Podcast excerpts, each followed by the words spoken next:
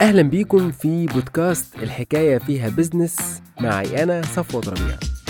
كل أسبوع هحكي لكم حكاية مش مهم تسمعوها لكن المهم هنعرف إزاي الحكاية دي أثرت في شغلي وإيه الدروس اللي استفدت بيها. بودكاست لطيف على قلبي أتمنى كمان يكون لطيف على قلبكم وتستنوني كل أسبوع. إيه رأيك كمان تساعدني وتعمل follow وتعرفني على أصحابك ونعمل share هكون مبسوط كتير جدا. هستناكم كل أسبوع في الحكاية فيها بزنس سلام.